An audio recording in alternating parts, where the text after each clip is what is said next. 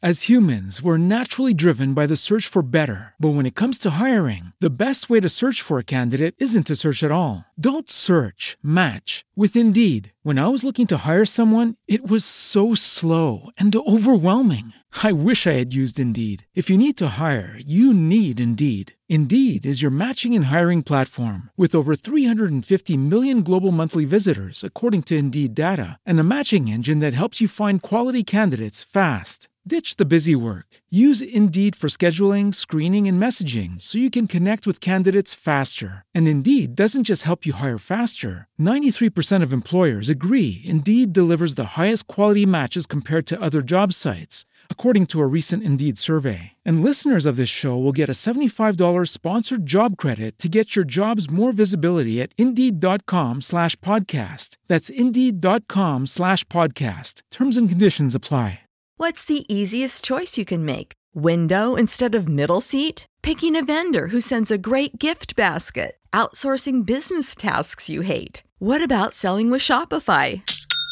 Whether you're selling a little or a lot, Shopify helps you do your thing, however you cha-ching. Shopify is the global commerce platform that helps you sell at every stage of your business. From the launch your online shop stage to the first real-life store stage, all the way to the did we just hit a million orders stage? Shopify's there to help you grow. Whether you're selling scented soap or offering outdoor outfits, Shopify helps you sell. Wherever and whatever you're selling, Shopify's got you covered. Sign up for a $1 per month trial period at shopify.com/try. Go to shopify.com/try now to grow your business, no matter what stage you're in. Shopify.com/try.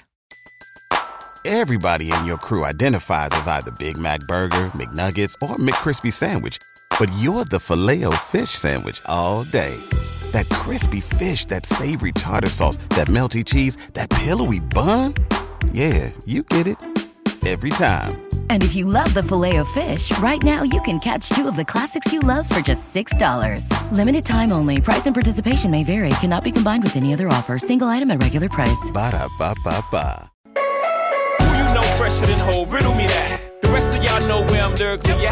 Can none of y'all mirror me back? Yeah, hear me rap, it's like hand G rapping his prime. I'm young H.O., raps grateful dead. Back to take over the globe, now break bread. I'm in. Ladies and gentlemen, welcome back to Miami Nice. I am your co-host, Blake Howard, joining me undercover in a club, listening to the greatest song ever made, Numb Encore by Jay-Z and Linkin Park, is my partner in crime, as always, just scoping out the crowd, Katie Walsh. I'm ordering 3 drinks at once, baby. 3 drinks at once. She got her 10 in Miami. This is obviously a show that's all about really modern man. We are a horny campfire for everything Michael Mann, pretty much post Ali. And if you're a Michael Mann fan, it's been a momentous week. New York Times bestselling author now, Michael Mann, to add to Academy Award nominee and all those other things. But very recently, in fact, the 20th of July, our guest did an amazing profile on Michael Mann. We've spoken to so many people who've been in his orbit. We've spoken to people who've done countless interviews. You know, Bilge Ebiri feels like a Michael Mannologist at this point, so having him and those people come on the show. But this terrific profile, which is titled Michael Mann's Damaged Man, was done by our guest today. And usually we have a briefer. We're going to talk about a specific scene. We're going to talk about a specific film. We're going to talk about a specific theme. But we just want to hear what it's like to watch Michael Mann stomping around Rome, what it's like to meet the man. Thank you so much for being a part of the show, Jonah Weiner. How are you, my friend? Hey, doing really great. Glad to be on here. Well, look, you did a terrific piece, and I think we weren't the only ones probably to see this piece in the New York Times and effusively gush about how great it was, just as a piece, a capture, a snapshot of the man's entire career and how he finally came to this film that we, as man heads, have known he's had in a drawer for like 20 years. So it's so cool that you got to sort of profile him with this in right about to happen, profile him right before Heat 2 comes out in this like new bit of productivity from him post Tokyo Vice. So it's very exciting. But Katie had the most important question, I think, of anything that we're going to ask today. Katie, can you please ask Jonah, because we're serious journalists here. So, Katie, can you please ask Jonah the most important question of all? The thing at the top of my mind, I got to know about Michael Mann's drip. I feel like that theme was just like exuding through the profile. I mean, you open with his roomy ombre button up that bled from green to black with white jeans. I'm glad going to full Euro. I'm glad to know that a fellow fashion enthusiast who appreciates Mann's status as a drip lord, which is not like we're not alone. You know that there are many of us who know that he has been getting off major fits. Apparently, actually, since film school. I was really happy to see there's a shot that he provided of himself at film school that ran with the Times Magazine piece that Blake was just talking about, where he's wearing like this little like black mock neck maybe, and he's got this sort of like, I don't know if it's an unclasped watch or a bracelet, but I mean he was on, and he's holding a he's blasting a dart. It just looked, the swag was on point, back the when he was. The swag is flowing in this profile. I mean, not only are you describing it so beautifully, but like there was that photo of him, French, 1967 film school or England, wherever he is. And then there's also the photo of him shooting Thief, just unzipped hoodie, no shirt. I know, I'm like, amazing. What's going on here?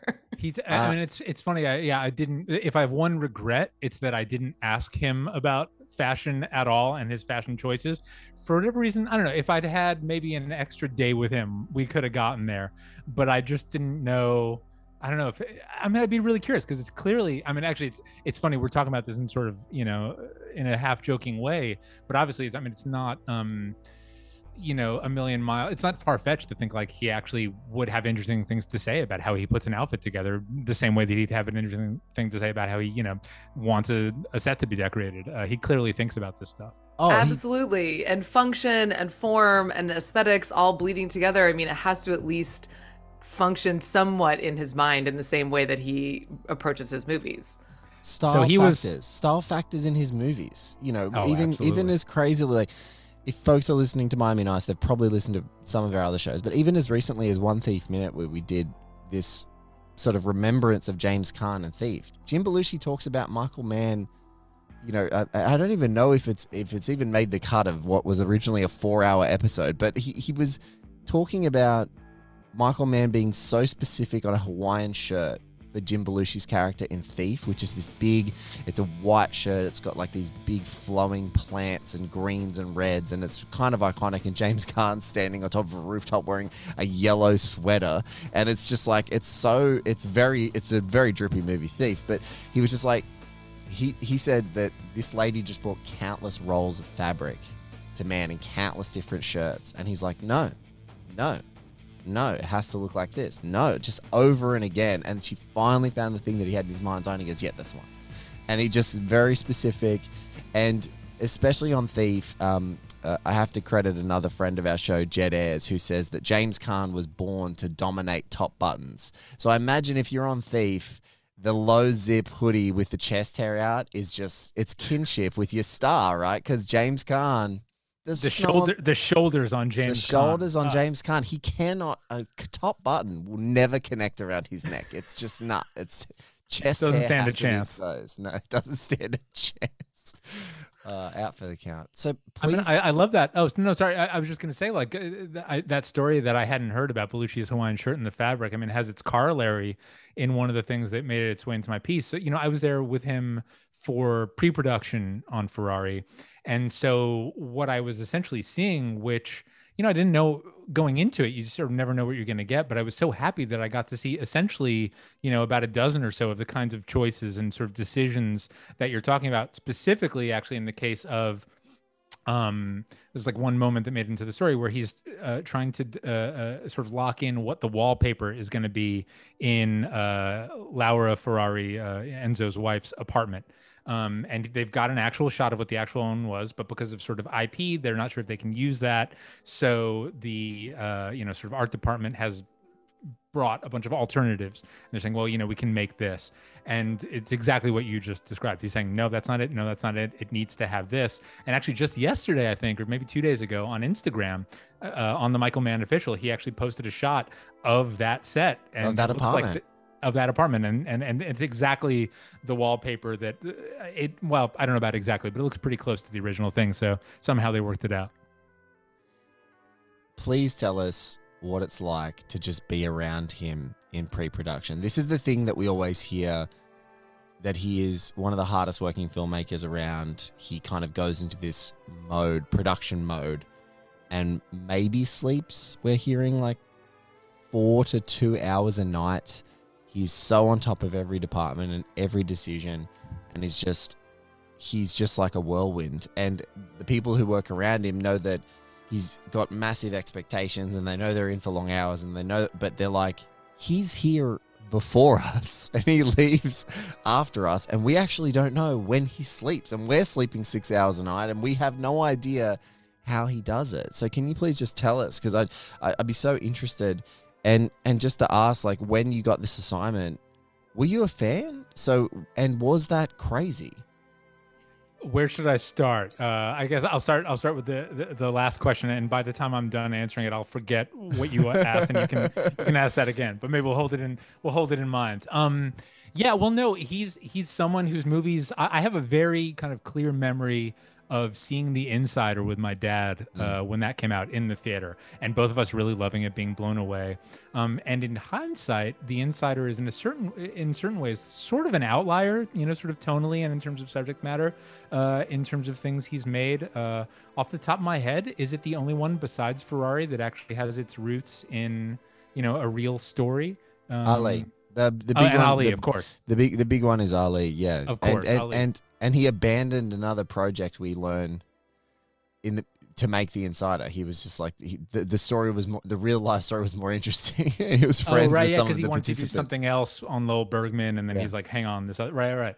But yeah, so sort of, that's kind of when I think, I'd probably seen Last of the Mohicans before that and loved it, but I was sort of too young to really let it sink in. And so this memory of seeing The Insider and really loving that, and kind of remembering just the name Michael Mann, you know, on the screen, and for, you know, that sort of lodged in my brain there.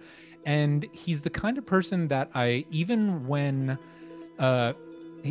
the kind of guy who's, a lot of his movies I love, some of them I just love watching, even it's sort of both as a writer and kind of just an appreciator of a certain level of craft. He's the kind of guy where even if I don't kind of love a movie in a certain way, he's the kind of guy where I just want to rewatch them over and over and over again, because there are things that I guess it's a version of love, or it's a different kind of love. Like Miami Vice would be the movie would be a classic version of this, where it took kind of 4 watches for me to just kind of realize. And I think Bilge Ebiri wrote a great thing about this, where he was kind of like, you need to realize that what you're watching is kind of a dream.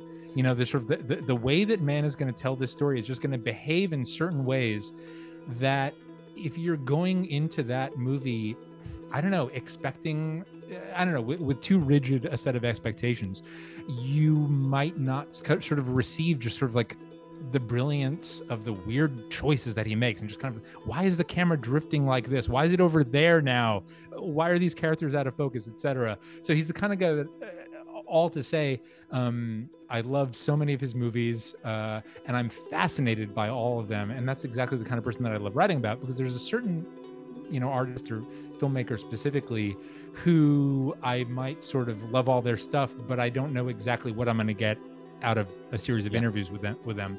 The last director I profiled before Mann was David Fincher, who very similarly is the kind of guy who can tell you why everything in the frame is there.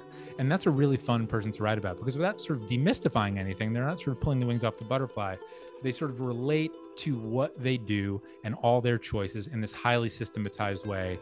And they'll tell you, I'm using this lens because it connects to the themes that I want to explore in this movie in this way, you know, and they'll sort of like just be able to sort of, I don't know, demystify sort of the creative process in a way that I like when I'm writing about anyone, but certainly when I'm writing about movie makers.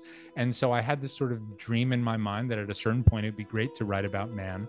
And over the last couple of years, I mean, your podcast, both this one and the previous one, is absolutely a part of this anecdotal sense that I got, that I think there's sort of throughout his career, there've been sort of waves of rediscovery of him, and, you know, new generations kind of diving in and kind of falling in love with him. And that, I don't know if it's the vagaries of like what HBO Max just puts on the homepage, and suddenly 2 million people have watched Miami Vice who hadn't seen it the night before.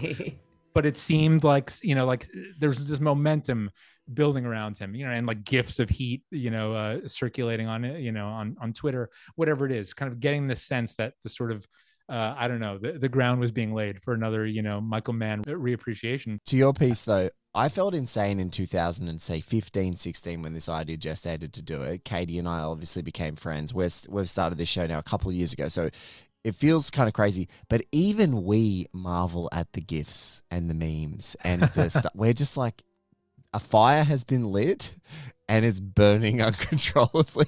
And we just check in on it from time to time, like, wow, like it, look at these kids. They're going absolutely nuts. It's so fun. We've even talked to the orchestrator of it, Man Facts, a lot of it on the internet. And it's just like, we don't even understand. And I'm like, I don't understand what you kids are doing, but holy shit, I love it. Just keep doing it. It makes me smile every day when I go online. It's crazy. Yeah, and it's not like there's no hard data. You sort of have to just sort of point in all these different directions, but you can't. I mean, who knows? Maybe you know, HBO Max probably has streaming numbers, but it's like, I don't know. It's just this sense that sort of a zeitgeist thing is happening, right? Yes. It's so funny when I feel like we started the Miami Vice podcast like right before people were like, you know, really like latching onto Miami Vice or expressing their love for it, and I remember we posted the art for our podcast and we were like, coming soon, Miami Nice. And my DMs lit up. It was like, oh my God, you're doing a Miami Vice podcast. Oh my God, I want to, you know, guest. I need to talk about this movie. And I was like, whoa, what? Like, I was not expecting this reaction. You and I were just like, hello, like, let's just have a funny podcast about Miami Vice and like drink mojitos and talk about this movie and kind of have a laugh. And then it's turned into this like sort of church of Miami Vice. Yeah, a confessional. Absolutely. Yeah, a confessional. Yeah, the confessional. So you get a chance to talk to him. Obviously, you talk to someone like David Fincher. I think I love what you said there, is because there are so many filmmakers who, I think there's kind of some great filmmakers like I don't know, they're kind of like, I want to call them like magical, like David Lynch, who like doesn't seem to have all the choices. Like there's that great clip that's online everywhere and people use it, like, do it again, but good, you know, like he's that kind of like, he's not a Michael Mann or a David Fincher. And then there's someone like, you know, the great Mark Ruffalo story with Dave Fincher is like, they're up to like take 36 or something like that. And he walks past Ruffalo and moves an extra and then walks back and taps Mark on the shoulder and goes, good job. And he just goes back to the video villaging action, and Ruffalo's like, it's not even me, I'm gonna kill myself, I don't know what's going on. But so you get to Michael Mann, obviously, and I think that you, based on your piece, and I've read it several times now, it's just I don't know, there's something tactile in the piece that you find is like, Michael Mann in Europe makes sense. It like feels like there's like a whole community of people in the world who for the longest time have been like, he's their American auteur. Like there's a huge French, you know, proponent of this as well. Jean-Baptiste Leray, who's like one of the best film critics and lecturers in France, has been a champion for years. He's like, screw Chris Nolan, Michael Mann's the greatest American auteur. I don't care what you guys say. Is that Mirage du Contemporain? Yes. Horrible French accent. Yes. He wrote that, right? Yeah. Yes. Yeah. Yes. There's no English translation right now, actually. No. We're dying for the English translation. We've got to get an update. Actually, so nice. Michael Mann sent Bilge Ebiri Mirage du Contemporain, and it, like, but the French version, and Bilge's like, I have to learn French to read this. Like, like Michael probably knows French and knows multiple languages, but no, I don't know. He's it's just funny. I know that because he sent it to me too. I think he at least really likes the images in it, and sort of, but because there are these sort of great juxtapositions. It's not just stills from Mann movies. So there's a universal language, even if you don't know French, to that book. Ooh, oh, that's a good point. Yeah, no, I think Jean-Baptiste was particularly talking about the airport scene in Heat and the airport scene in Bullet. And saying, so for if anyone, you know, he actually told us that on the show. So yeah, he's unbelievable. He's writing on Miami Vice, Gravity of the Flux. Oh, cool. Speaks for itself. Yeah, if you've never read it, you guys are listening to this show right now. It's the first time listening. There is an episode with Jean-Baptiste Leray. Just type in Gravity of the Flux in your browser right now if you want to read one of the truly best pieces of film criticism you'll ever get around to reading. So you get this profile. And you get to be the insider with Mann himself. You get to go and visit his crazy method. Yeah, so it was, I mean, essentially kind of getting this so right, step one, realizing or sort of deciding, boy, he'd be the kind of guy who just sort of, whether or not a reader knows about him or cares about him, it's the kind of guy where you're going to learn so much about filmmaking and kind of just all the decisions that go into making something good. So deciding that, getting this sense that there's, you know, between the gifts and your podcast and all these other little sort of data points, you know, getting the sense that there's sort of something zeitgeisty happening around him. And then, because a place like the New York Times always wants a news peg, the arrival of Heat 2 sort of offered that kind of quote unquote news reason to do it. And actually sort of, so the piece gets assigned, Mann signs on to do it in the context of the release of Heat 2. And then it's sort of, while we're kind of plotting out the reporting schedule, that the financing comes together for Ferrari. And suddenly, instead of going down to Santa Monica to spend an afternoon with him, you know, at his office there, the proposition becomes, do you want to come out to Modena, where they're going to be shooting, the hometown of Ferrari. And it's going to be for, you know, pre-production. So, you know, part of you says, well, boy, it would be really fun to be there when they're shooting, you know, a scene from the Mille Miglia, you know, one of these car races. But actually, to your point, what wound up being really, you know, sort of so much fun, and I think lent the piece a lot of the texture that you're talking about, was that he's in pre-production when it's things like the wallpaper, all those decisions are being made. And so they've commandeered this extremely, there was no drip, to Katie's question, no drip to this office, the most like bland sort of like fringes of Modena. It wasn't a beautiful building, just like, I think it was like the headquarters, like one floor was like the headquarters of some kind of regional chain supermarket. And they're on like the floor above that or something. And they've sort of commandeered this like very nondescript, you know, sort of drop ceiling office space. But what's so cool about it is the halls are lined with all these archival and scouting photographs from, you know, the Maranello Ferrari factory at the time, the barbershop where Ferrari used to get his haircut in the 50s, his apartment, you know, locations where the race was run. And so you actually sort of walking, you know, shots of Adam Driver in Ferrari's apartment. So you're kind of walking through the movie in this sort of like very, you know, preparatory research kind of phase. You sort of walk through the entire movie because they've got it laid out physically, just, you know, hundreds and hundreds and hundreds of photos just lining the hallways. And so as you move around from office to office, you know, you're sort of walking through, you know, some of the raw materials for the movie.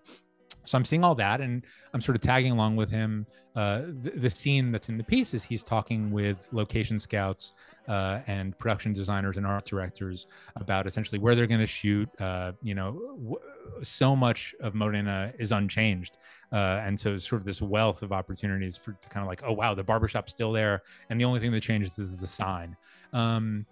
So sort of making all these decisions. But yeah, I mean, it's true. The wallpaper is one example that I really loved, where he was like, yeah, you've given me five options and none of them do it because there's something about the sparseness and the weight of this green that I need. So you're sort of like watching him kind of there. Then the really cool thing on some like geek shit, I wish I was more of a car geek, I would appreciate this even more, but they're rebuilding something like 9 to 11 actual Ferraris because they need to destroy them. And so if you got your hands on an actual, you know, 1957, I don't know, 250 or whatever it is. It's worth so many millions of dollars. Of course. They'd never insure it. They would never insure it. Not allowed. On the inside, rebuilding these cars. They're all got Toyota engines, these cars, because they're going to crash them. They're just building these beautiful husks around them. And you're seeing him. I mean, so here, this is like a level of geekiness that I love in my reporting. And I always have to realize, like, this actually probably is like a step way too geeky for the feature. But one of the things I love about your podcast is like, there's nothing, no such thing as too geeky. I mean, sort of love what you guys are doing. You know, I've listened to a bunch of the episodes and I have to almost restrain myself from listening more because I would like lose maybe, you know, I don't know, a year of my life just listening to them over and over again, because like I've listened to a few of them, but like that one with the sound designer who's worked on his stuff. Like, I love that. And I just sort of love what you guys are doing with this project where you can just fall down these rabbit holes as deep as you want. But yeah, so he goes to talk to the people who are essentially in charge of overseeing the recreation of these cars. So they're doing full 3D body scans of the actual Maseratis and Ferraris that competed in the race that the movie centers around. And he's talking, he's got sort of spreadsheets about logistics, because I mean, it's staggering when you think about the enterprise. And what I'm about to say is multiplied like a dozen times over across a production as enormous as a Michael Mann movie. But like these cars are getting made in the UK. They need to be shipped over to Italy. There's customs questions. So they've like everything has been sort of scheduled down to within an inch of its life because it's a well-oiled machine, right? No pun intended. And so there's all these spreadsheets about, okay, this car's going to be done on this date. And in the meantime, Mann is saying, okay, but hang on, when I was shooting Collateral and, you know, with the taxi cab, and when I was shooting Miami Vice with the go fast boats, we realized, sort of too late, kind of when we were shooting, that there are all these kinds of problems about heat sensors on cameras, and if they're too close to the exhaust on a vehicle, or they're not kind of on springs to deal with vibration, you have all these problems. So he's telling them right now, this is the stage where we're not only recreating Ferraris, but we actually have to redesign them to accommodate sound and light boards and cameras and all this shit. And the guys who he's working with are like, oh yeah, right, hadn't thought of that. So I'm saying I love that kind of thing. At a certain point, I think a reader's eyes might glaze over, and I just have to focus on his ombre shirt, you know, things like that. But you know, just to give you a sense, you know. And then a kind of a more lively thing that made its way into the thing is, he was so generous with me, because he's sort of, you know, he's commandeering this ship, but he still sort of like would turn to me and kind of do a little sidebar and sort of explain, okay, what I'm doing is X, Y, and Z right now. This is what you're seeing. And one of those things was, he was just saying, you know, look, these details, like the wallpaper or whatever it is, not sort of technical details, but aesthetic details, are so important because they all go into the ultimate effect. I mean, I'm not telling you guys anything you don't know, but the ultimate effect that a viewer, consciously or not, is going to take away from this thing. And he talks about doing the set design and set decoration on Manhunter, and how getting the kitchen chair right for Francis Dollarhide's home, you know. And he's like telling whoever was working on that, like, no, this kitchen chair is not crazy enough. I know. I love that quote. Like, find me a psychotic kitchen chair. And I'm like, God, what does a psychotic kitchen chair? What section of IKEA do I go to for the psychotic kitchen chair? But I absolutely love the lead that you went with for the piece, which was, I found, you know, illuminating in a lot of ways, because it's illuminating in his attention to detail, which is about the rhythm of the windows in the Ferrari factory, and they need to go like do do do do do and then break or something, you know, whatever it is. I have the piece up, I can pull the quote, but the fact that he's so attention to detail oriented, but that it is all about what the eye is doing for the viewer. And so that's something I was like, wow, that's fascinating to hear him talk about that. But it was like revealing all of these different things about him, not only as a technician, but as an artist, and as someone whose films ultimately are about affect and feeling and emotion, and as technically perfect as they are. Well, no, you're exactly right. I mean, because right, I think one thing that's embodied there is one of the things that really I find sort of endlessly fascinating about Mann, because it's almost, I mean, it verges on paradox sometimes, sort of this exacting attention to realism, you know, that sort of has to come into a certain tension and compromise with artistry, right? And sort of saying, you know, at a certain level, when do I decide that the way that the windows were arranged on the actual Ferrari factory in 1957 is sort of insufficiently musical, you know, and where can I, as Michael Mann, sort of, you know, sort of bend what it actually was? And, you know, I mean, his sense, again, as we've established, it's only the third time that he's done something situated in real life, but I think it's true. He wants that veracity in any story he tells. And so the question is sort of like, when do you risk becoming sort of hidebound by a slavish sort of devotion to accuracy, to the degree that sort of, you know, hampers artistry? And that's just something that he does so well, and it can make the movies just feel so strange, because there is this sort of blend of the absolutely earthbound and then the kind of hallucinatory, or, you know, I don't know, the expressionistic, and that little moment, you know, kind of gets at that. Yeah, absolutely. It's something as simple as, you know, a lot of people have been talking about Thief recently, but it was like, Quentin Tarantino, actually, finally, in an interview for his podcast, they were talking about another Mann movie, and he's like, the influence of they're both acclaiming the influence of Michael Mann. They go, the one big thing, just to such a small detail, and I think it goes to the dreamlike quality. The shooting in Chicago, and Mann, as a young man, had grown up and taken photos, and that kind of the spark of this creativity, this like unconscious thing of like wanting to be a filmmaker but not realizing he wanted to be a filmmaker. It's just walking around his hometown, taking shots and creating these evocative images. And he's like, didn't know what he was doing, thought he might want to be a photographer or an artist. And then he's like, oh no, I want to make films. And so even something as small as, everyone who's watched Thief will marvel at the kind of insane neon reflections of Thief, car lights, street lights, the whole cement, and they're just like, if there's one tiny thing, not only how influential he's been, it's like Michael Mann relentlessly wet the streets of Chicago when he was shooting it. Just at night, just wet them constantly. Never raining, just wet, like wet down the streets. And like every filmmaker after 1982 is like, man, that looks, why does that look so amazing? It's just wet the streets because he wanted more options for the light to reflect off of. And it's just like, that's the dream. It's like, I'm here in the spot that I want to shoot it. I'm on this very specific, Chicago street. I'm on this thing. Doesn't look right. I need to maintain the dream.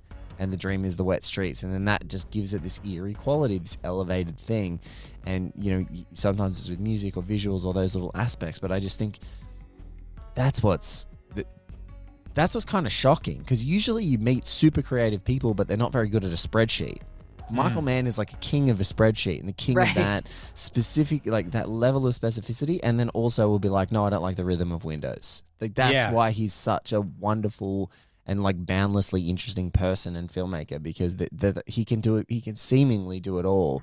And it's, and again, you mentioned Fincher as well, but that's the kind of guy, like Fincher, technical guy, worked in Industrial Light and Magic, knows all this, Soderbergh edits, caters, drives the bus for his own movies. Like there's some of these characters that just like seemingly can do absolutely every aspect of the filmmaking and really attend to them with as much care as they do.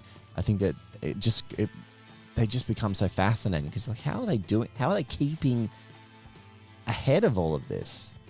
It's funny you mentioned Soderbergh too, because one of the most fun things about reporting that Fincher piece was I got on the phone with Soderbergh to talk about them, because they're friends and they show each other cuts of their movies and things like that. And I mean, two interesting things. I'd have to bring up the piece to remember the exact quotes from Soderbergh, but one was I asked him, "What's your favorite Fincher movie?" And he said, without hesitating, "Panic Room," which was, a rare choice. No disrespect to Panic Room, but it's just sort of not, in most people's, top three for Fincher. But he's like, because the degree of sort of difficulty, sort of the challenge. And it's funny because actually Collateral, I'm sure you've gotten into this, but sort of Collateral functions similarly for Mann, where he's sort of done something enormous and then he's like, you know what, I want to do something very small and contained, and then realizes, oh no, this was a mistake. This is actually so much harder to sort of paint, try and paint within such a rigid constraint. Soderbergh is saying just like the level of difficulty that he set out making a movie like Panic Room, just like, I think something like, give me a panic attack, myself, just trying to envision making that movie. And so part of it is him being kind, but I think that there's sort of like a level of exactitude with even Fincher that Soderbergh is like, bro, I can't be there with you. Like, I think it might even be in your piece that I quote to people all the time, which is like, because they share the same floor of the same office building and he just walks next door and they hang out because they're close friends. He's like, sometimes I've gone into his editing suite and he's just like, they're looking at 100 cuts and he's like, no, I can see the camera, like, for any human being except him, the camera imperceptibly like slows on the track just for a second. He goes, no, that's a bump in the track. Next. That's a bump in the track. And Soderbergh's like hyperventilating. He's like, I gotta go. Exactly. This is too stressful. You stress me out. To compare Fincher and Mann, because they both have this sort of level of sort of technical, sort of exactitude.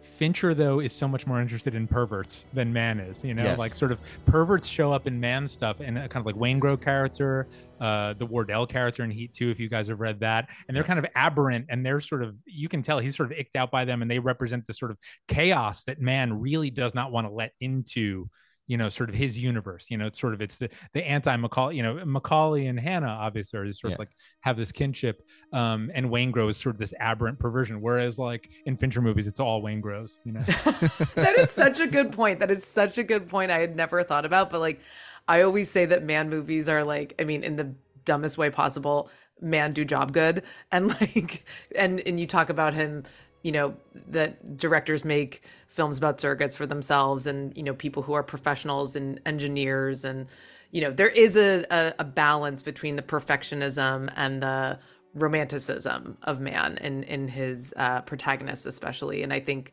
that's the balance that we love and crave, the juxtaposition between that. But But so it is really funny to think about. It's like, oh, aberrant, perverts. But or even the guy in Manhunter. Absolutely. Yeah. I can never remember his name. One thing I was going to say, going back to the Fincher and Mann of it all, I love the quote you include from Nolan in the piece, which is, you feel like you're watching a film about experts made by experts. And that's like a feeling that I crave in, especially in rewatching films. I love the feeling of being held by a film. Like, I'm like, I know that I'm in good hands. I love how I'm holding myself right now. But that's the feeling that I crave, is like, I want to know I'm in good hands. I want to know I'm in the hands of a professional, or like, and even if I don't know what's going on, like that they know what's going on. And so I will find out eventually. I don't know. It's a sensation that I really need in a movie that like this person knows what they're doing. And I think about that both as an audience member, but also actors. Like when you're sort of on set, when you can't, you're not seeing the edit, you're not seeing the finished thing. Think about the trust there, like just in terms of being in good hands. Yeah. And that they will draw a good performance out of you, no matter what. Probably your best. Are we in a safe space for an embarrassing confession? Absolutely. This might be the least safe space for the confession I'm about to make. But in that quote that you talk about from Christopher Nolan, I love that quote, right? Experts move about experts made by experts. He's talking about this tiny detail in the bank. As humans, we're naturally driven by the search for better. But when it comes to hiring, the best way to search for a candidate isn't to search at all. Don't search, match with Indeed. When I was looking to hire someone, it was so slow and overwhelming. I wish I had used Indeed. If you need to hire, you need Indeed. Indeed is your matching and hiring platform, with over 350 million global monthly visitors according to Indeed data, and a matching engine that helps you find quality candidates fast. Ditch the busy work. Use Indeed for scheduling, screening, and messaging so you can connect with candidates faster. And Indeed doesn't just help you hire faster. 93% of employers agree Indeed delivers the highest quality matches compared to other job sites, according to a recent Indeed survey. And listeners of this show will get a $75 sponsored job credit to get your jobs more visibility at Indeed.com/podcast. That's Indeed.com/podcast. Terms and conditions apply. Everybody in your crew identifies as either Big Mac Burger, McNuggets, or McCrispy Sandwich. But you're the Filet-O-Fish Sandwich all day. That crispy fish, that savory tartar sauce, that melty cheese, that pillowy bun. Yeah, you get it. Every time.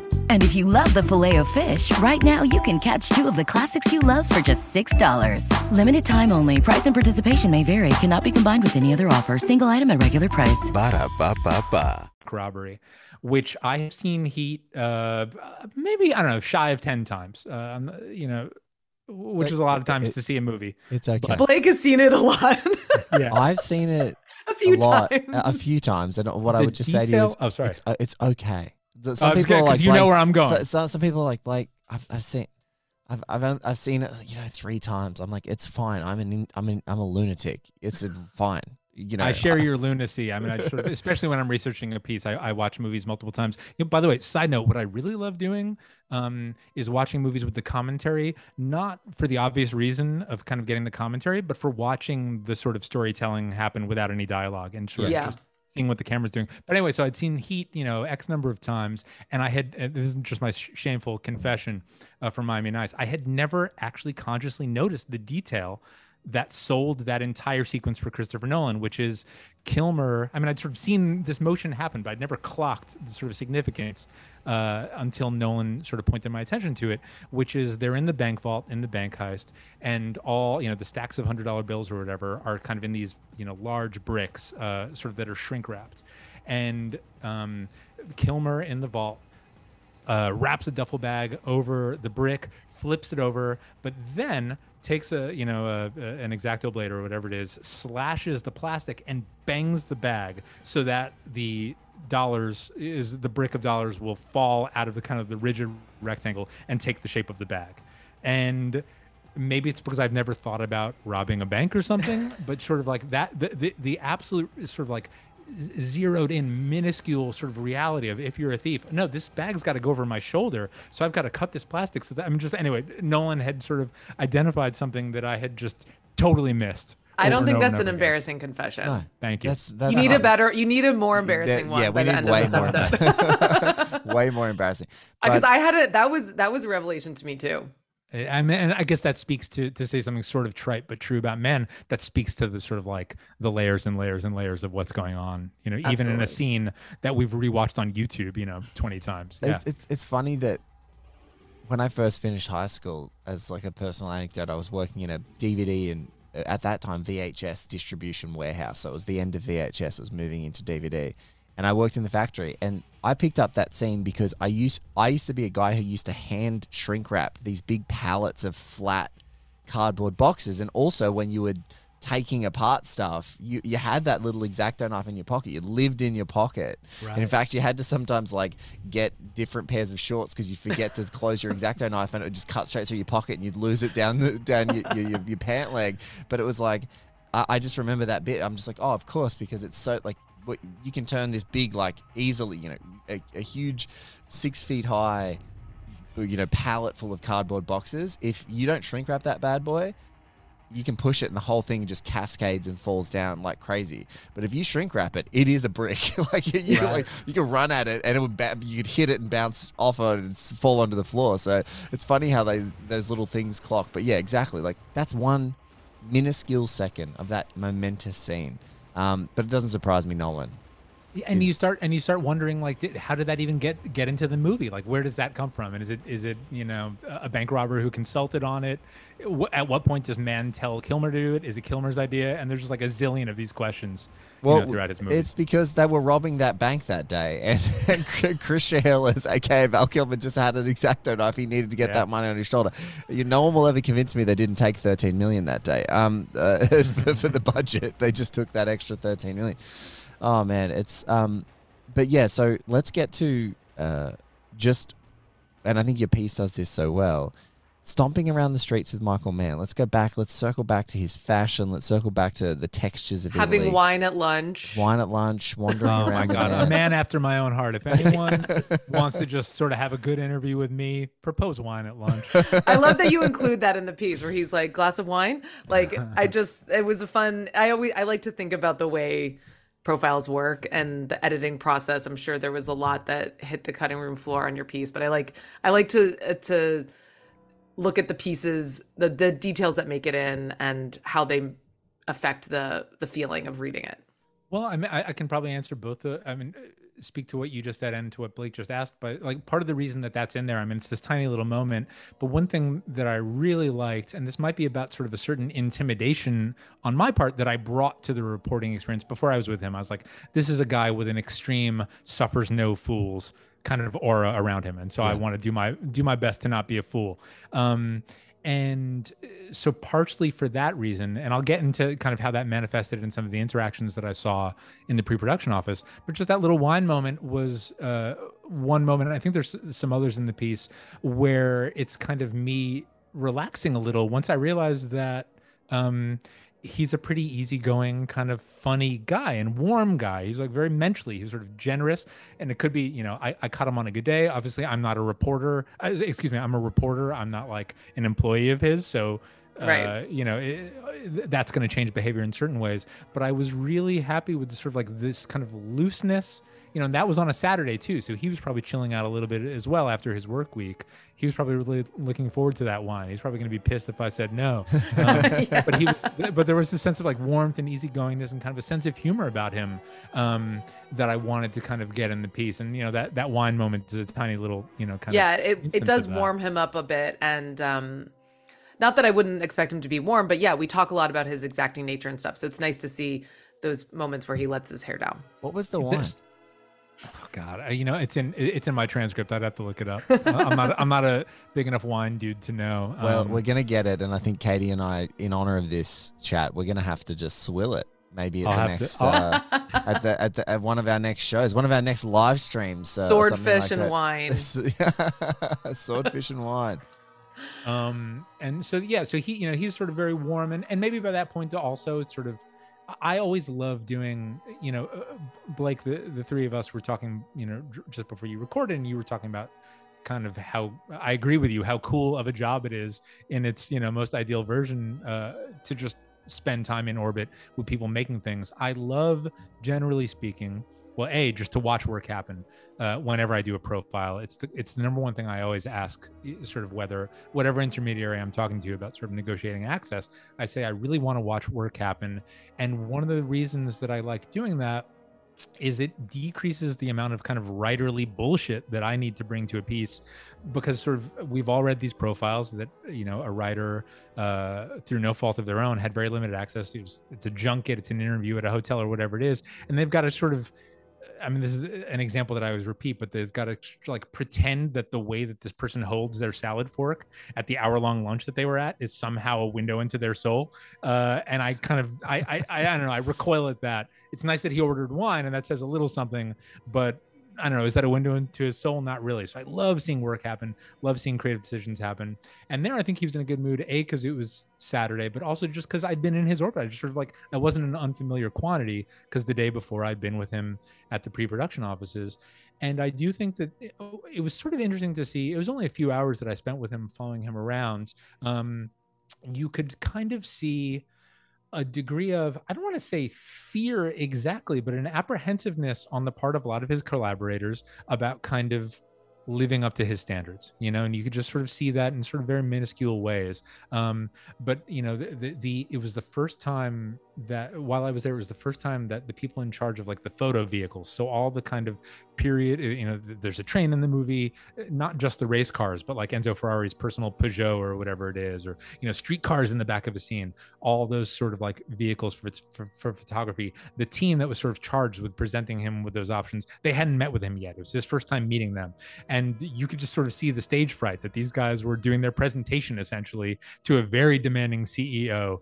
And he's just saying, this car doesn't work, this car doesn't work, this one's great. And he's also, I mean, like, one of these brains that's so nuts, because he's sort of talking about the I don't have this brain at all, so I'm going to botch what I'm about to say, but to give some flavor, he's talking about like the combustion engines. He's like, no, that Peugeot wouldn't work because it's this kind of engine, and Ferrari's tooling around town. I mean, sort of like the level of expertise that he's even bringing to things like that was so funny. But yeah, you kind of got this sense of a certain apprehensiveness. And there were a few times where I could see there was a bit of a language barrier. A lot of the crew was Italian, where Mann would kind of repeat something a fourth time and the collaborator wasn't getting it. Oftentimes because of something as innocent as just sort of a language barrier. And you could see Mann just sort of like, you could see the patience diminishing. Not that he ever got sort of rude or anything like that. Certainly not in front of me. He might do it, you know, and there may be stories out there, you know, certainly when it's like, when the clock is ticking on production. But I would imagine that would be with someone he's got a relationship with. If they weren't up to the standard, work with him. Because these guys, all women, filmmakers who are out there have a crew. Mm-hmm. Like they assemble their heist crew to pull off this movie. That's what they do. And you have the people that you trust. And you can see it, like Janice Polly, the location scout on this one, location manager, goes back to Last of the Mohicans, right? You like, you find your people, and that's you find your Mike Chirino, and I'm not going anywhere else. And then if there's someone that works with them, Katie, do you remember the acronym that Jaffet told us, Colin's assistant, when Michael asked him to go and take some photos? And there was an acronym, like an acronym that he was using when he asked Jaffa, it was one of the assistants. He goes, "Oh, you're from," because he was a local for Miami Vice, and he's like, "Oh, I'm a local. I know this town, or I know this thing." And he goes, "Oh, can you go take some photos?" And so he just went to take like very bland, you know, photos, no composition, no thought of light, no angles, nothing. And he brings them back in the office, and Michael just like scribbles on the corner of the photo printouts, like bad photo or like terrible. Like he's just like terrible. Oh, so I can't remember. It's like, do better on the next one. Do better on the next one. And like, because eventually what I started to get is that much like the experience of this kind of living collage of an office that you're walking through, this kind of, like almost like a Michael Mann zoetrope of a movie as you walk through it. That I just imagine that like, even for those location scouts, it's like, give me the cinema of the shot to give to inflame my inspiration. So yeah, it's funny, but Michael Mann working with a whole crew over in Europe with more freedom outside of the bubble of a like Los Angeles feels right to me. That feels awesome. It's like he's just dispatched them. Let's go. Let's go. Come on. And it's going to be, I mean, it's just, I mean, it's fucking nuts how enormous of a production this is going to be. And it's sort of like, these are movies that don't get made very much anymore, you know, sort of at this scale and telling this kind of story. I mean, the other thing is I was thinking about it. I mean, to the degree that you guys are curious in talking about sort of Ferrari, it might be in certain ways the kind of closest surrogate for Mann in some regards of any character that he's, you know, kind of built the movie around, because sort of you have, I mean, in a way that's relevant to sort of someone like Frank and Thief or Neil McCauley, he's an engineer and he has that engineer mindset, but specifically here, it's about sort of command. Well, actually, no, I guess there's some other parallels with McCauley, but sort of commanding a crew, sort of to pull off something very elaborate in the pursuit of your vision. I mean, that's sort of Ferrari through and through. And without spoiling anything, there's one moment in the script, the Ferrari script. This is not a spoiler. I won't ruin anyone's enjoyment, where it's a tiny little moment where Ferrari is just looking at a schematic of a car engine, and there's a right angle in the schematic. And he just takes a pencil and he just makes it a bend. And he says, it's more beautiful and it's more efficient that way. And I don't know if that's kind of a line that Mann wrote or if that's in Troy Kennedy Martin's original script, but it's so perfect that it's in there, because you have that sense of like, it's both more efficient and more beautiful to just have this line curve rather than have it be a right angle. So yeah, I don't even know why I brought this up, other than like Ferrari was an interesting project to sort of see Mann really get revved up about. And that's before I even knew that he used to be a amateur race car driver himself. He has so many levels of expertise. It was like kind of shocking. I'm like, even listening the details in the piece about him understanding the engines and the way that they sound and these like archival recordings of these engines. Like, I'm like, this guy knows so much about so much. It's nuts. Like, and even just what you're talking about now, but it is interesting to sort of start thinking about the parallels between him and Ferrari and why he might be drawn to a character such as this. Yeah, totally. Oh, and I'm sorry, before I forget, because it was the first thing you mentioned and Blake brought it up again, white sneakers, white jeans. Yes. I'm doing a full bottom up fit check for Michael Mann in Italy. It was a very summertime in Italy kind of outfit. Yeah. These like white Echo, kind of like golf sneakers. Actually, I looked them up, white jeans. And then, yeah, this kind of like very strange shirt that was like three different colors at once, sort of bleeding. Amazing. Yeah. I love the white jeans and the crazy shirt. But I also was going to say about his crew, like, I think someone in our Discord mentioned that he's working with like an all new crew. Like, he's never worked with Eric Messerschmidt, the DP, before. I think the editor is a new person. So it's also interesting that it's going to be like a completely new, so kind of getting used to each other. And I'm sure it makes sense that all of the Italian crew would be like a little bit nervous, you know, because he demands a level of perfection, and I don't think that's a bad thing. I think that's like, step up, come on, step up to the level and that I'm bringing, and that is such a rare quality all the time. There was this one funny moment to that point when he was in this meeting with the people who were sort of choosing the cars, not the Ferraris, but sort of, you know, the ones I mentioned before, they're going to kind of populate, you know, the backgrounds of scenes and things like that. And he tells them, so, you know, watch some movies, watch some Italian movies from the 50s, and get a sense for the percentage of how many bicycles, delivery trucks, and sedans are on the back. He's like, I think it's going to be mostly bicycles and pedestrians, some delivery trucks, not that many cars. And one, it's like a young Italian guy who's talking with him, and he says, "Oh, so you know, someone like look at Fellini movies." And Mann was like, "No, Vittorio De Sica, you know, like, come on." He's like, "Watch all the De Sica movies and count the bicycles." Exactly. Go. We're not doing Fellini. Fellini's a dream. Go roam exactly. Open city, baby. Bicycle thief. That's what you want to see. I don't want. Maybe I'm imputing some disdain into the response, but I was like, "Bro, Fellini, come on." Yeah. Yes. We have to educate the children. That's if we do nothing except educate here. But I think what's fascinating is, and I think this is, it's the confluence of two projects, and I think it's what, I think you got it, Jonah, in your piece is, and I think maybe, Katie, this is me just sort of hypothesizing, but I think maybe that's what it is with Ferrari, with a new crew, is because when I spoke to Mann for One Heat Minute, what we know now is obviously they're in the depths of doing that iteration of Heat 2. Completely different writer, co-writer was working with him at the time before May Gardner.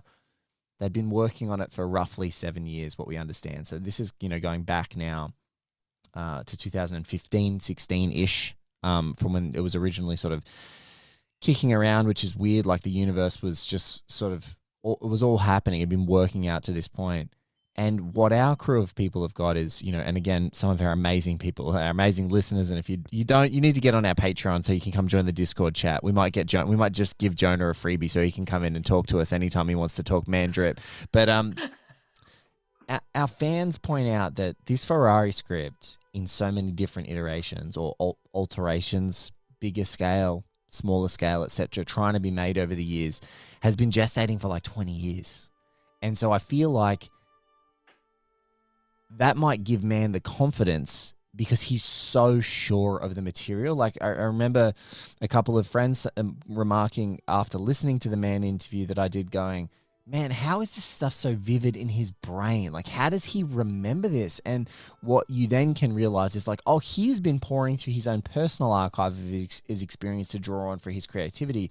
And so you get to something like Ferrari and it's like, it's been living, it's probably been up in pre-production and then down, and then up and then down, and then up, and then another project pushes it out of the way. See ya, Collateral, here we go. You know, like wherever the finance was breathing, people confident, not confident of him doing bigger projects. Ali, successful, okay, we're going to do Ferrari. No, it's Collateral, and then Vice, and then whatever.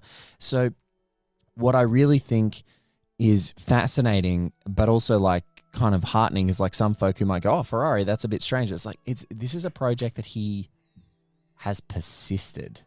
And so, you know, all that stuff about the engines and this, and I want you to look at this, I want you to look at that. These must be thoughts that are just pouring out of him. Whereas if you were looking at him and you're like, oh my God, this guy's like a savant, he probably kind of is.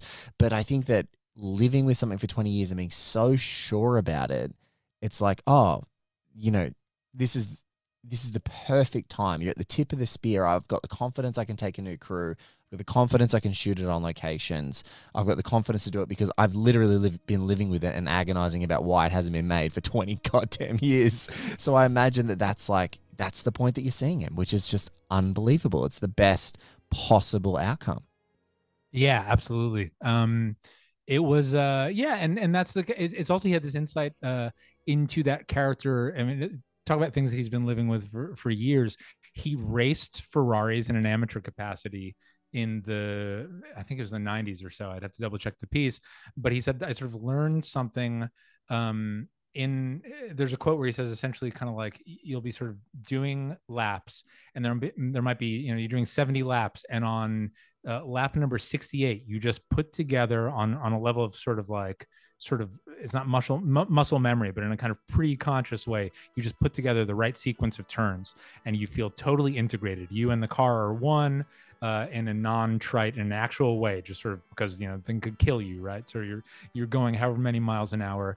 And he said that gave me this insight into this character who sort of is comfortable making unilateral decisions because he's sort of known from his youth, this sort of sense of an absolute sort of integrated eye. And that's, I mean, that's an archetypal man protagonist in a lot of ways, the sense of a person who makes unilateral decisions because they really have such strong knowledge of self. But yeah, I mean, that's, I don't know, that was just one example, sort of riffing off what you just said, that like he's sort of had that knowledge of, boy, you know, if you took a character who's a race car driver, you know, they would kind of relate to the world and to other people, maybe in this slightly, I don't know, solipsistic way because of that experience that I remember having behind the wheel of a Ferrari. Oh, by the way, just a really tiny thing that I don't know if you guys have already talked about Heat 2 as it relates to Miami Vice, but I was just so stoked to geek out for 2 seconds with you guys about how the Ciudad del Este stuff that, of course, winds up being such a small part of Miami Vice became this whole section in Heat 2.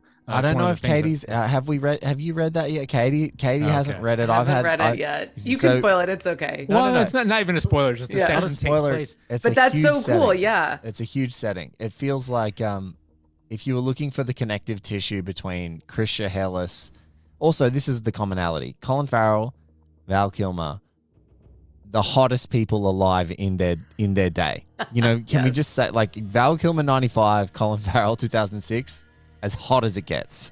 I know. And just, you know, dripping with cool and hotness and mystique and all that stuff. But yes, Ciudad del Este, that it forms the setting of like an entire segment of Heat 2. And so when you're reading it, if you're a Miami Vice fan, you're like, oh, this is my shit. This is it's all research that he did for Miami Vice. So that's another cool thing. It's sort of like it didn't make its way into that movie, but it's still in his head. It's there. And it's going to make its way into another project, hopefully, right? And that's one case where it actually does.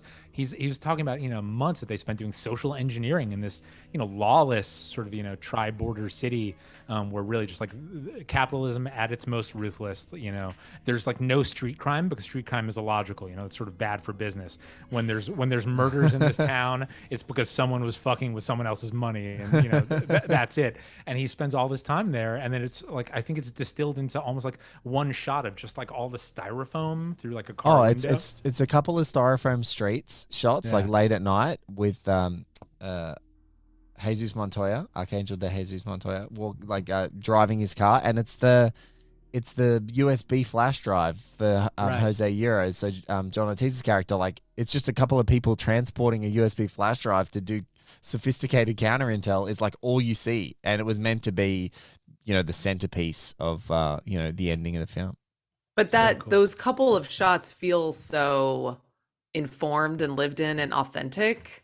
And when you listen to the commentary, you can hear him talk about all the research he did on, and we talk about this on the podcast sometimes, that he will be so dedicated to like you said, the windows and especially in Miami Vice, it's like the street art and the murals. He's like, everything is perfect and from a specific place and transported to another place and all in service of something and deeply, deeply researched. So that's awesome. I'm excited. I got the audiobook of Heat 2, so I'm excited to listen to it. Who's reading it, I wonder? Someone named Peter Giles. Okay, Peter. I wonder what his Pacino's like. I gotta listen. I'm just keen to listen. I've read it a few times now. I just thought it would be a fun way to take it in, but yeah. I saw a tweet. I can't speak to this, but someone was comparing the narrator of the audiobook to the very sort of like archetypal in a world.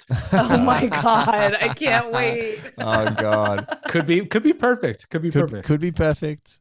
Yeah. Chris Shaherless powers up to a Las Vegas casino. I feel like there's a lot of Chris Shaherless love on the timeline right now, which I'm happy to see. There's a lot of Chris Shaherless thirst. It might just be all of Roxana Haddadi's tweets, which I definitely appreciate, but there's a lot of Val love out there, which I'm always in support of. And excellent. And the same sentiment that I had is like, it's so exciting that they're going to make a movie. Mann has already said in actually an interview with GQ that, Katie and I were fearful, Jonah, please, for the love of God, don't do digitally de-aging. It feels antithetical to his incredible, I don't know, there's something about that rabid believability of authenticity that is in his films that I'm just like, if you put a digital mask on people, it's just going to hurt what's going to happen. So we're like, cast it. And my thoughts are always like, look, if you go to a contemporary example, Moonlight, which won Best Picture, which is an absolutely outstanding film, had 3 actors playing the same character and it was fine. We all understood audiences are not stupid. It's fine. We get it. They also recast Marlon Brando in The Godfather Part 2. If Marlon Brando can be recast, it's fine. Okay? They found a kid named Robert De Niro at the time. Turned out to be pretty good. But I'm just saying, it's patently ridiculous for anyone to go, no, they can't recast it. Oh my God. They'll do an extensive casting process, and I'm thrilled to see who they choose. No, it's so tough to think of who's that. Yeah. Who's got that Val Kilmer 95, blonde hair, dangerous, sexy, cold. It's a tough hang to be in that audition room because Michael Mann's going to be like, nope, not it. Nope, not it. Nope, not it. By the way, to that point, the one thing that sort of one question that I have sort of along similar lines, having not seen House of Gucci, but having seen a lot of people make fun of it, this kind of classic notion of actors speaking in English but with Italian accents to play Italian people. If there's one director who's gonna, I don't know, play Adam Driver a bunch of footage of maybe Enzo Ferrari speaking speaking English with an Italian accent and getting him to lock that in, it's going to be Michael Mann who can do that. But that is one question mark, isn't it? Driver was great. He's Italian. You haven't seen Katie and I have seen House of Gucci. I've seen House of Gucci 3 times. I will talk about it for hours. I love it. On the brief digression is he's fantastic. Driver's, He's a fantastic actor. I think that movie's great. He's a fantastic actor. No, I like it. I'm ready to love it. I like you should watch it. It's so good. I actually think Jared Leto is fantastic. Jared Leto. The only way I could describe it, this might be an Australian phrase, but I just go, he's on one. He's absolutely on one in this movie. He's absolutely. That's an American phrase. He's on one. Yes. He's absolutely on one. So I don't know if it's an Aussie. And so is Gaga. It's great. But yeah, Gaga. No, it is weird when like there are scenes they're speaking English in an Italian accent, and then like there's this scene where they like he crosses the border into Switzerland. And I'm like, why? I don't know. They're speaking something, and I'm like, wait, what? None of the language choices make sense, but whatever.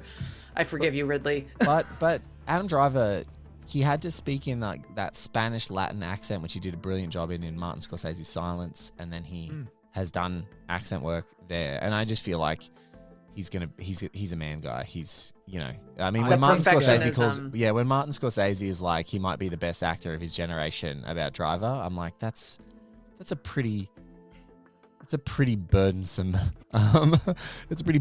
endorsement. If there's any endorsement that's like amazing and make you feel good, but also extremely burdensome, it's when Scorsese's like, you might be the best actor of your generation. Yeah, it's you're like, oh, shit. Thanks, Martin. Thanks, right. Marty. That was awesome. Okay, cool. Nothing to live up to or anything.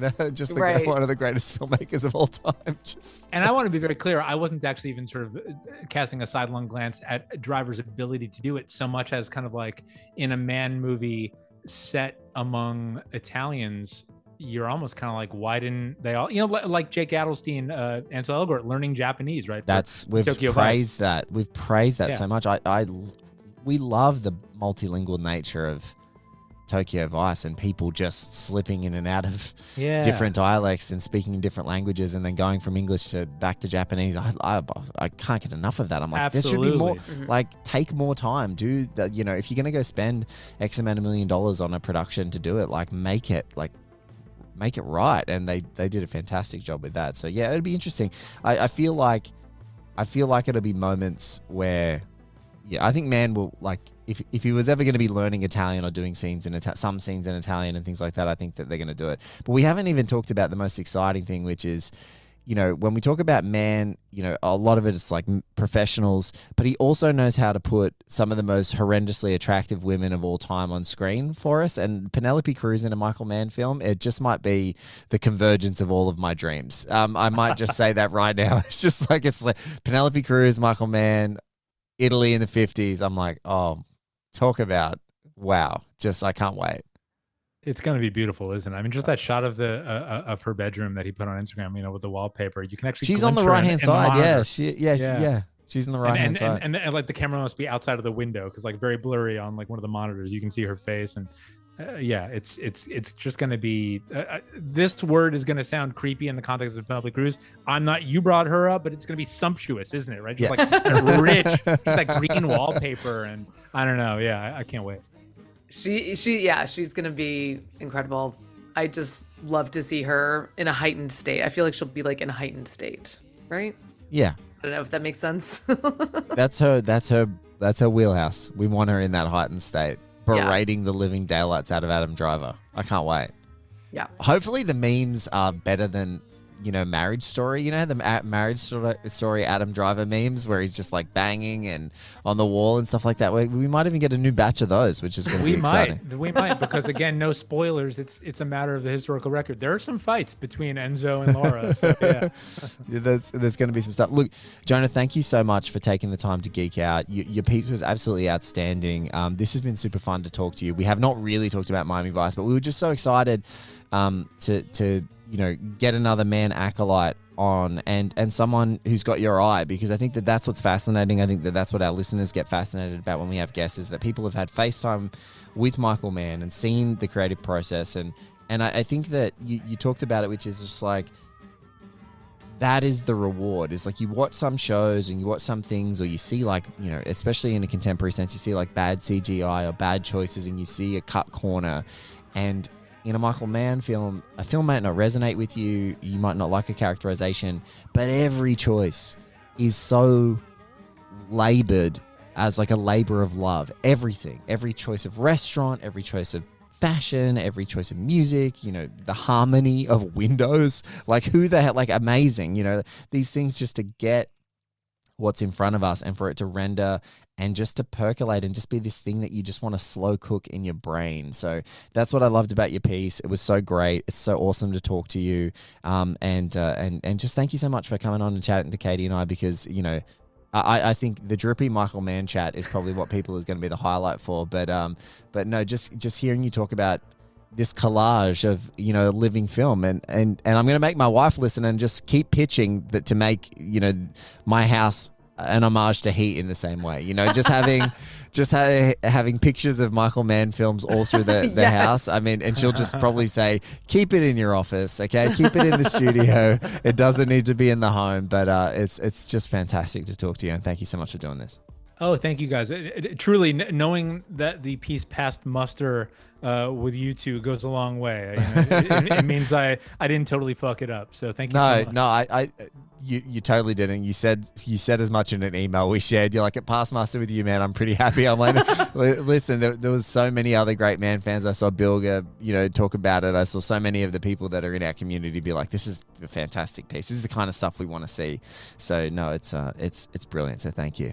And awesome, it's beautifully written and like evocative about his work. So, oh man, excellent work. Yeah. Thank you so much. We'll make sure we link it in the show notes. We'll catch you guys on another episode of Miami Vice just around the corner.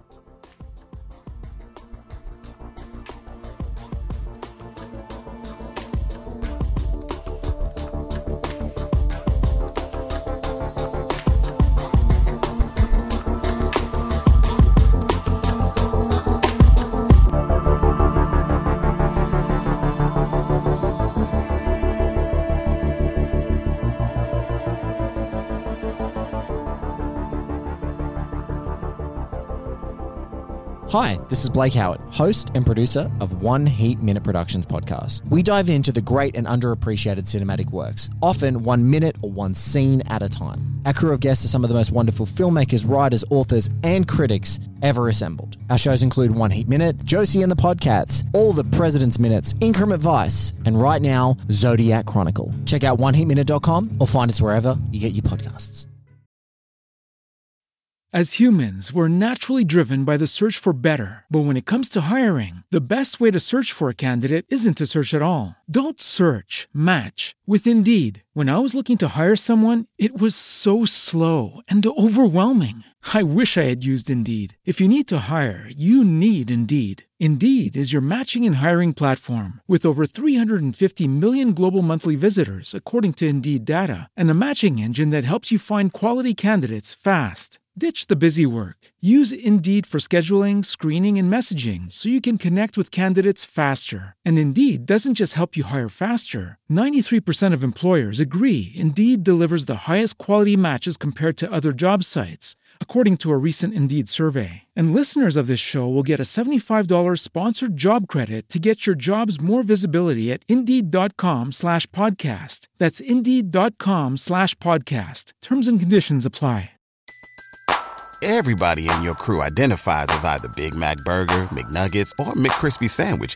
But you're the Filet-O-Fish Sandwich all day. That crispy fish, that savory tartar sauce, that melty cheese, that pillowy bun. Yeah, you get it. Every time. And if you love the Filet-O-Fish, right now you can catch two of the classics you love for just $6. Limited time only. Price and participation may vary. Cannot be combined with any other offer. Single item at regular price. Ba-da-ba-ba-ba.